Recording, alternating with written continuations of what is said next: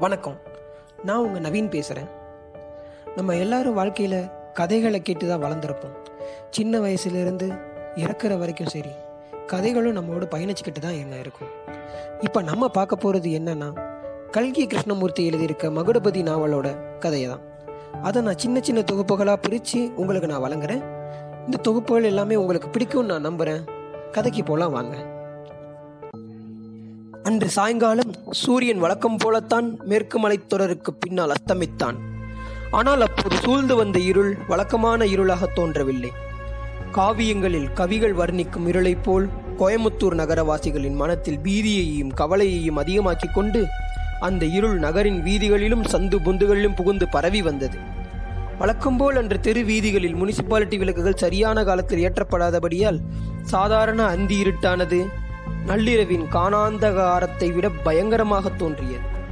கோயம்புத்தூர் நகரும் அன்று அந்தி வேளையில் அளித்த சோகாரமான காட்சியைப் போல் அதற்கு முன்னால் அளித்தது கிடையாது பின்னாலும் அளித்தது கிடையாது. நகரின் பிரதான வீதிகளில் விளக்கேற்றும் நேரத்தில் சாதாரணமாய் காணப்படும் ஜே ஜே என்ற ஜனக்கூட்டமும் வண்டிகளின் போக்குவரத்தும் கலகலப்பும் அன்று காணப்படவில்லை. கடைத்தெருக்கள் பாழடைந்து காணப்பட்டன. வீதிகளில் வீடுகளெல்லாம் சாத்து கிடந்தன. ஜன்னல் கதவுகளும் மூடப்பட்டிருந்தன. மேல் மாடிகளிலிருந்து எட்டி பார்ப்பவர் கூட இல்லை. பெரிய வீதிகளில் ஜன நடமாட்டமே கிடையாது. சின்ன தெருக்களிலும் சந்துகளிலும் அங்கே இங்கே அபூர்வமாக இரண்டொருவர் நடந்து கொண்டிருந்தார்கள். அவர்களும் முன்னாலும் பின்னாலும் பீதியுடன் பார்த்து கொண்டே நடந்தார்கள். அவர்களுடைய முகங்களை பார்த்தால் பேயடித்தவர்கள் முகங்களாக காணப்பட்டன. தெருக்களில் இருக்க மனமில்லாதவர்களைப் போல் அவர்கள் அவசர அவசரமாக போய்க் கொண்டிருந்தார்கள். கோயம்புத்தூருக்கு என்னதான் நேர்ந்தது? நேற்று வரை அவ்வளவு கலகலப்பாகவும் திருமகள் விசா விலாசத்துடனும் விளங்கிய நகரம் இன்று பாலையிலிருந்து கிடப்பானேன். திருமகள் தமக்கையின் ஆதிக்கம் இன்று அந்நகரில் எவ்விதம் ஏற்பட்டது? இதன் காரணத்தை அறிய வேண்டுமானால் நமது கதை ஆரம்பமாகும் காலத்தை வருஷம் மாதம் தேதியை கூட கொஞ்சம் தெரிந்து கொள்ள வேண்டியது அவசியம். வருஷம் ஆயிரத்தி தொள்ளாயிரத்தி முப்பத்தி ஒன்று மாதம் ஜனவரி தேதி ஆறு. வாசகர்களுக்கு ஏதாவது ஞாபகம் வருகிறதா? ஆயிரத்தி தொள்ளாயிரத்தி முப்பது டிசம்பர் கடைசியில் மகாத்மா காந்தி லண்டனில் நடந்த இரண்டாவது வட்டமேஜை மாநாட்டிலிருந்து வெறுங்கையுடன் திரும்பி பம்பாய்க்கு வந்து சேர்ந்தார். அவரை வரவேற்பதற்கு அப்போது இந்தியாவில் இருந்து வெல்லிங்டன் சர்க்கார் தக்க ஏற்பாடு செய்திருந்தார்கள்.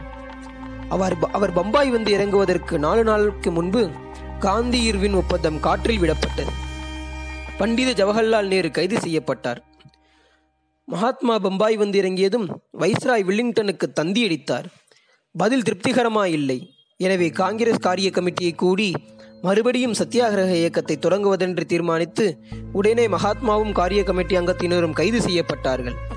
அதன் மேல் நாடெங்கும் இரண்டாவது சத்தியாகிரக இயக்கம் ஆரம்பமானது போலவே கோயம்புத்தூர் நகரிலும் ஆரம்பமானது. ஆனால் ஆயிரத்தி தொள்ளாயிரத்தி இருபத்தி ஒன்பதில் இயக்கத்தை வளரவிட்டது போல் இந்த தடவை வளரவிடக்கூடாதென்றும் முளையிலேயே கிள்ளி எறிந்துவிட வேண்டும் என்றும் வில்லிங்டன் சர்க்காரின் தாக்கீது நாடெங்கும் உள்ள அதிகார வர்க்கத்தாருக்கு வந்திருந்தது. ஆகவே ஒவ்வொரு ஜில்லாவிலும் இயக்கத்தை முளையிலேயே கிள்ளி எறிந்துவிடும் பொருட்டு ஜில்லா அதிகாரிகள் வேண்டிய குந்தாண்டி வேண்டிய குந்தாண்டி குந்தா குண்டாந்தரிய போலி முதலிய ஆயுதங்களுடன் தயாராயிருந்தார்கள். முதல் நாள் கோயம்புத்தூரில் பிரசித்தி பெற்ற ஒரு காங்கிரஸ் தொண்டர் தம்பதி சமேதராய் சத்தியாகிரகம் செய்தார். அவர்கள் போலீசார் காங்கிரஸ் ஆபீஸில் வாசலிலேயே கைது செய்து கொண்டு போனார்கள். அதற்கு பிறகு நகரின் முக்கிய தெருக்களில் போலீஸ் மார்ச் நடந்தது. மறுநாள் ஆறு தொண்டர்கள் காங்கிரஸ் ஆபீஸில் இருந்து கிளம்பினார்கள். கிளம்பி வந்தே மாதரம் முதலிய கோஷங்களை செய்து கொண்டு கடைத்தெரு வரையில் சென்றார்கள். வேடிக்கை பார்ப்பதற்கு ஏகஜன கூட்டம் கூடிவிட்டது.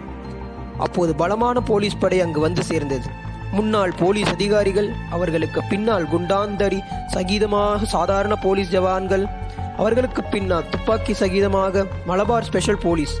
அப்படியாக அந்த போலீஸ் ஊர்வலம் வந்து கொண்டிருந்தது. தொண்டர்கள் நின்ற கரை தெருமுனைக்கு வந்ததும் தலைமை போலீஸ் அதிகாரி பயங்கமா பயங்கரமான குரலில் போலீஸ் படையை பார்த்து உத்தரவு போட்டார். நாலாபுரமும் கூடியிருந்த ஜனங்களை பார்த்ததும் ஏதோ சொன்னார். அவர் சொன்னது இன்னதென்று யாருக்கும் தெரியவில்லை. கூட்டத்தில் இருந்தவர்களில் பொறுப்பற்ற இளம்பிள்ளைகள் சிலர் போலீஸ்காரர்களை பரிகசிக்கும் பாவனையாக கூச்சலிட்டார்கள். அடுத்த நிமிஷமே போலீஸ் குண்டாந்தடி கைவரிசையை காட்டத் தொடங்கிற்று. சில போலீஸ் ஜவான்கள் தொண்டர்களை சூழ்ந்து கொண்டு அடிக்கத் தொடங்கினார்கள். அடி ஆரம்பமான பொழுது தொண்டர்கள் கூட்டத்தில் இருந்து வந்தே மாதரம்! என்று கிளம்பிய வீர கோஷத்தின் ஸ்வரம் வரவர குறைந்து வந்தது. ஒவ்வொரு தொண்டராக கீழே விழுந்து வந்தார்கள். சிலருக்கு உணர்வு தப்பிவிட்டது. தொண்டர்களை சாதாரணமாக போலீசார் ஒருபுறம் கவனித்துக் கொண்டிருக்கையில் மலபார் ஸ்பெஷல் போலீஸ் வீரர்கள் சுற்றும் கூடியிருந்த ஜனங்களை ஸ்பெஷலாக கவனிக்கத் தொடங்கினார்கள். பயங்கரமான ஊழை சத்தம் போட்டு அவர்கள் பாய்ந்து வந்த ஜனங்களை குண்டாந்தடியால் விசாரிக்கத் தொடங்கவே ஜனங்களும் நாலாபுறமாக ஓடினார்கள். அப்படி ஓடினவர்களை தொடர்ந்து ஜவான்கள் துரத்தினார்கள்.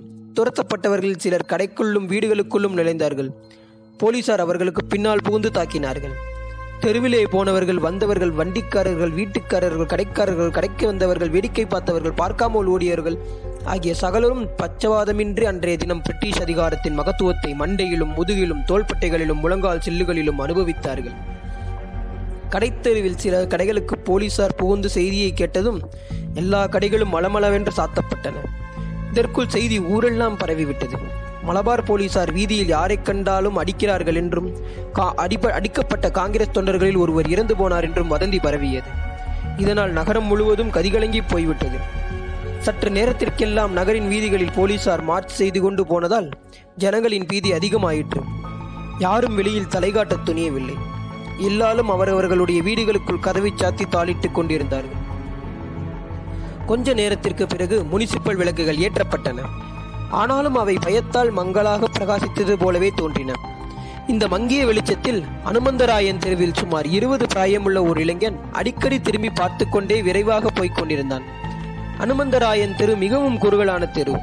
இதில் வீடுகளை காட்டிலும் வியாபாரிகள் ஜாமான்களை நிரப்பி வைக்கும் கிடங்குகள் தான் அதிகமாக இருந்தன. அதனால் சாதாரணமாகவே இந்த தெருவில் அஸ்தமித்த பிறகு ஜன நடமாட்டம் குறைவாகவே இருக்கும்.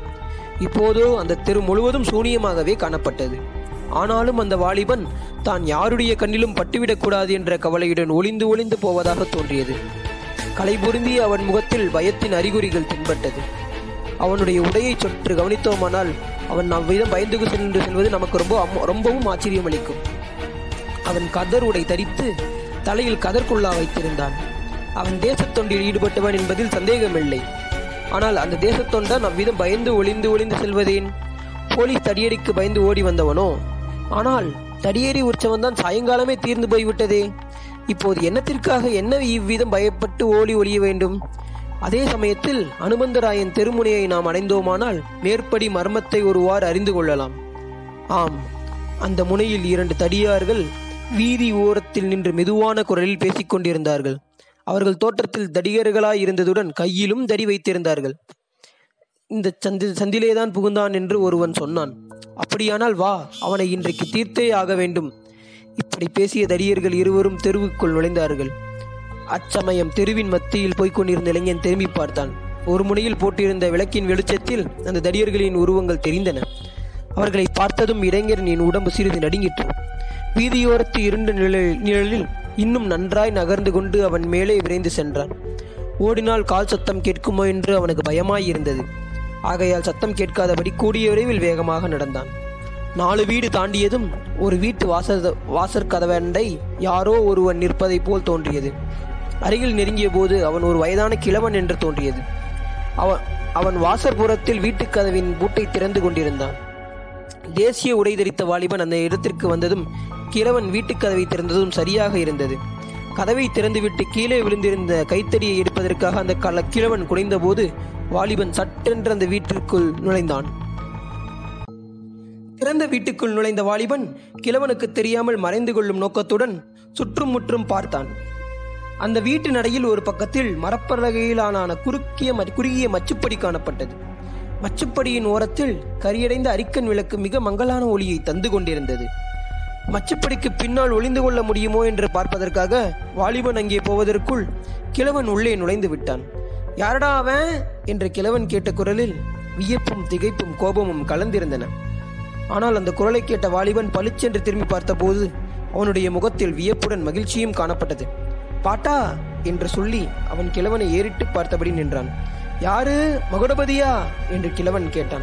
அவனுடைய குரலில் இப்போது கோபத்துக்கு பதிலாக கனிவு தோன்றியது. ஆமாம் பாட்டா. இது என்ன அதிசயம் தம்பி? நீ இப்போது எப்போது இங்கே வந்த? எப்படி வந்த? வாசக்கருவை தான் பூட்டி இருக்குது நீ பூட்டை திறந்துட்டு தடியருக்கு குனிஞ்சா அல்லவா பாட்டா? அப்போதே நுழைஞ்சிட்டேன் அப்போது நுழையும் போது நீதான் என்று எனக்கு தெரியாது. உன்னிடம் அகப்பட்டு கொள்ளாமல் இருக்க இந்த மச்சுப்படிக்கு பின்னால் ஒளிய பார்த்தேன். என்ன வேடிக்கை பார்? என்று கூறி மகுடபதி சிரிக்க முயன்றான். ஆனால் அச்சமயம் கிழவனின் முகத்தில் காணப்பட்ட தயக்கத்தையும் பயத்தையும் பார்த்தபோது சிரிப்பு வாய்க்குள்ளே அடங்கிவிட்டது. நீ விளா விளையாடுகிறாயோ என்னமோ எனக்கு தெரியல தம்பி. ஆனால் இதெல்லாம் அப்புறம் பேசிக்கொள்ளலாம். நீ இந்த வீட்டில் இருக்கக்கூடாது. ஒரு வினாடி கூட இருக்கக்கூடாது. உடனே போய்விடு என்ற கிழவன் பரபரப்புடன் சொன்னான். மகுடபதி அப்போது பாதி விளையாட்டு குரலில் அதெல்லாம் முடியாது பெரியண்ண கவுண்டரே. நான் இந்த வீட்டு இன்று ராத்திரி விட்டு கிளம்ப முடியாது. அவர் எனத்திற்காக என்னை கண்டு பயப்படுகிறாய்? இந்த வீட்டில் நீ களவாட கிளவாட வரவில்லையே. உன் கையில் இருப்பது தடிதானே? கண்ணக்கோள் இல்லையே என்று சொல்லி வந்தவன் சட்டென்று பேசுவதை நிறுத்தி வாசல் பக்கம் காது கொடுத்து கேட்டான். வீதியில் காலடி சத்தம் நெருங்கி வந்து கொண்டிருந்தது.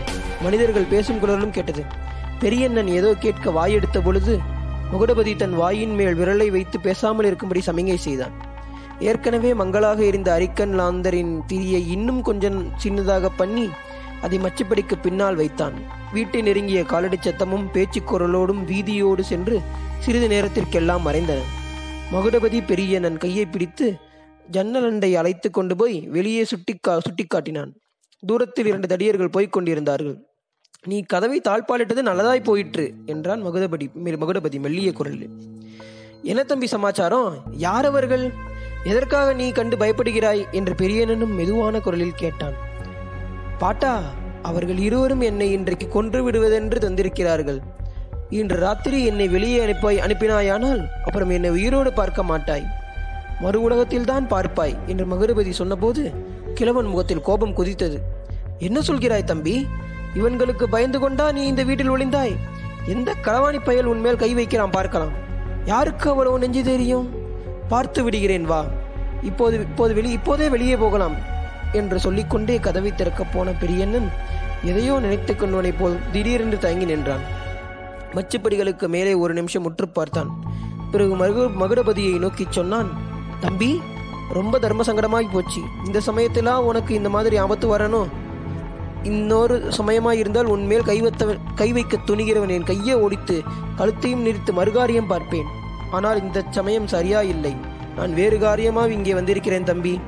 கிழவன் மச்சுப்படிக்கு மேலே அடிக்கடி அண்ணாந்து பார்த்தது மகுடபதிக்கு நினைவு வந்தது. அவனுக்கு ஒரு சந்தேகம் உதித்தது. இந்த வீட்டில் வேறு யாராவது இருக்கிறார்களா என்ன பாட்டா? ஆனால் வீடு வெளியில் பூட்டியல்லவா இருந்தது? நீ வந்ததுதானே கதவை திறந்தான் என்றான்.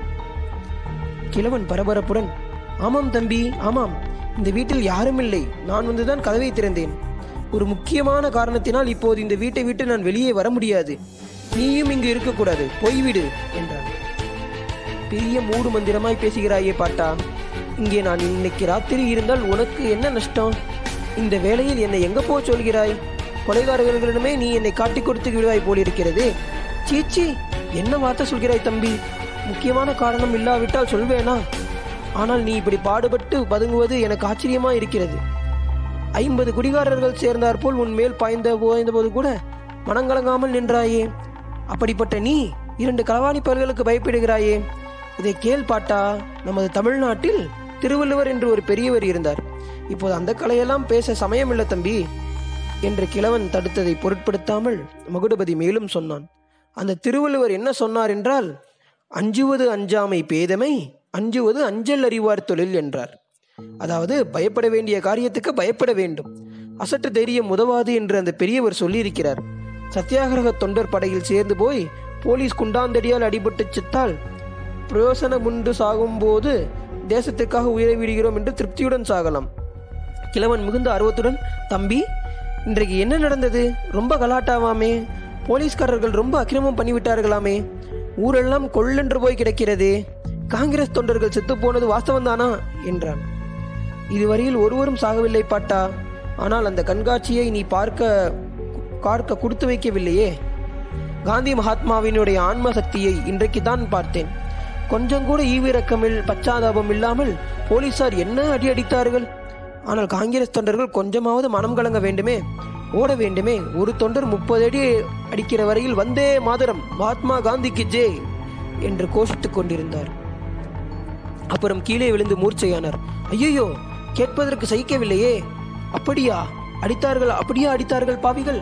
நல்ல வேளை நீயாவது தப்பித்து வந்தாயே. என்ன அப்படி சொல்கிறாய் பாட்டா? என்னை என்னவென்று நினைத்தாய்? நானும் சீக்கிரத்தில் ஒரு தொண்டர் படையில் சேர்ந்து போகத்தான் போகிறேன். அதற்காகத்தான் இன்று என் உயிரை காப்பாற்றிக் கொள்ள இவ்வளவு பிரயத்தனப்படுகிறேன். ஓஹோ அப்படியானால் இன்றைக்கு நீ சத்தியாகிரகத்தில் சேரவில்லையா தம்பி? பின்ன எதற்காக இன்றைய கோயம்புத்தூருக்கு வந்தாய்? இங்கே நடக்கிறதை பார்த்துவிட்டு மேலே செய்ய வேண்டியதை பற்றி தலைவர்களிடம் யோசனை கேட்டு கொண்டு போகலாம் என்று வந்தேன்.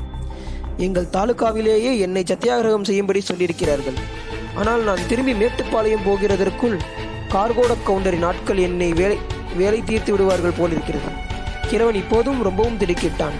அவன் முகத்தின் பீதியின் அறிகுறியே காணப்பட்டது. முன்போல் மறுபடியும் மச்சுப்படியின் உச்சியை ஏறிட்டு நோக்கினான். பிறகு மகுடபதியை பார்த்து கொஞ்சம் மெதுவா பேசு தம்பி. யார் பள்ளிக்கடு யார் கள்ளிப்படி கார்கோட கவுண்டரா? அவருக்கென்ன உன் பேரில்? என்று ரகசியம் பேசும் குரலில் கேட்டான். என்ன ஒன்றும் தெரியாதவனைப் போல் கேட்கிறாய் பெரியண்ணா? அவருக்கு ரெண்டு லட்சம் ரூபாய் கள்ளுக்கடை வருமானம் என்னால் என்னால் போய்விட்டதோ இல்லையோ? முக்கியமாக அந்த ஆக்ரோஷம்தான். இன்றைக்கு இங்கே போலீஸ் அவள் பலமாயிருக்கும் என்று அவருக்கு முன்னாலேயே தெரியும் போலிருக்கிறது இந்த சமயத்தில் காந்திக்குள்ளா போட்டவனை அடித்து கொன்றுவிட்டால் கேள்வி முறையே இராது என்று அவருக்கு எண்ணம். பழி போலீசார் மேல் போய்விடும் அல்லவா எனக்கு நம்பிக்கைப்படவில்லை தம்பி. இப்படிப்பட்ட அக்கிரமம் உண்டா? உனக்கு யார் சொன்னார்கள் என்று பெரியனன் கேட்டான். இந்த சமயத்தில் மேலிருந்து தேனினும் இனியதான ஒரு குரல். பாட்டா யார் அந்த மனுஷர்? இத்தனை நேரம் பேசிக்கொண்டே இருப்பாய். நான் இங்கே இருக்கிறது என்பதே மறந்துவிட்டாயா? என்று கேட்டது.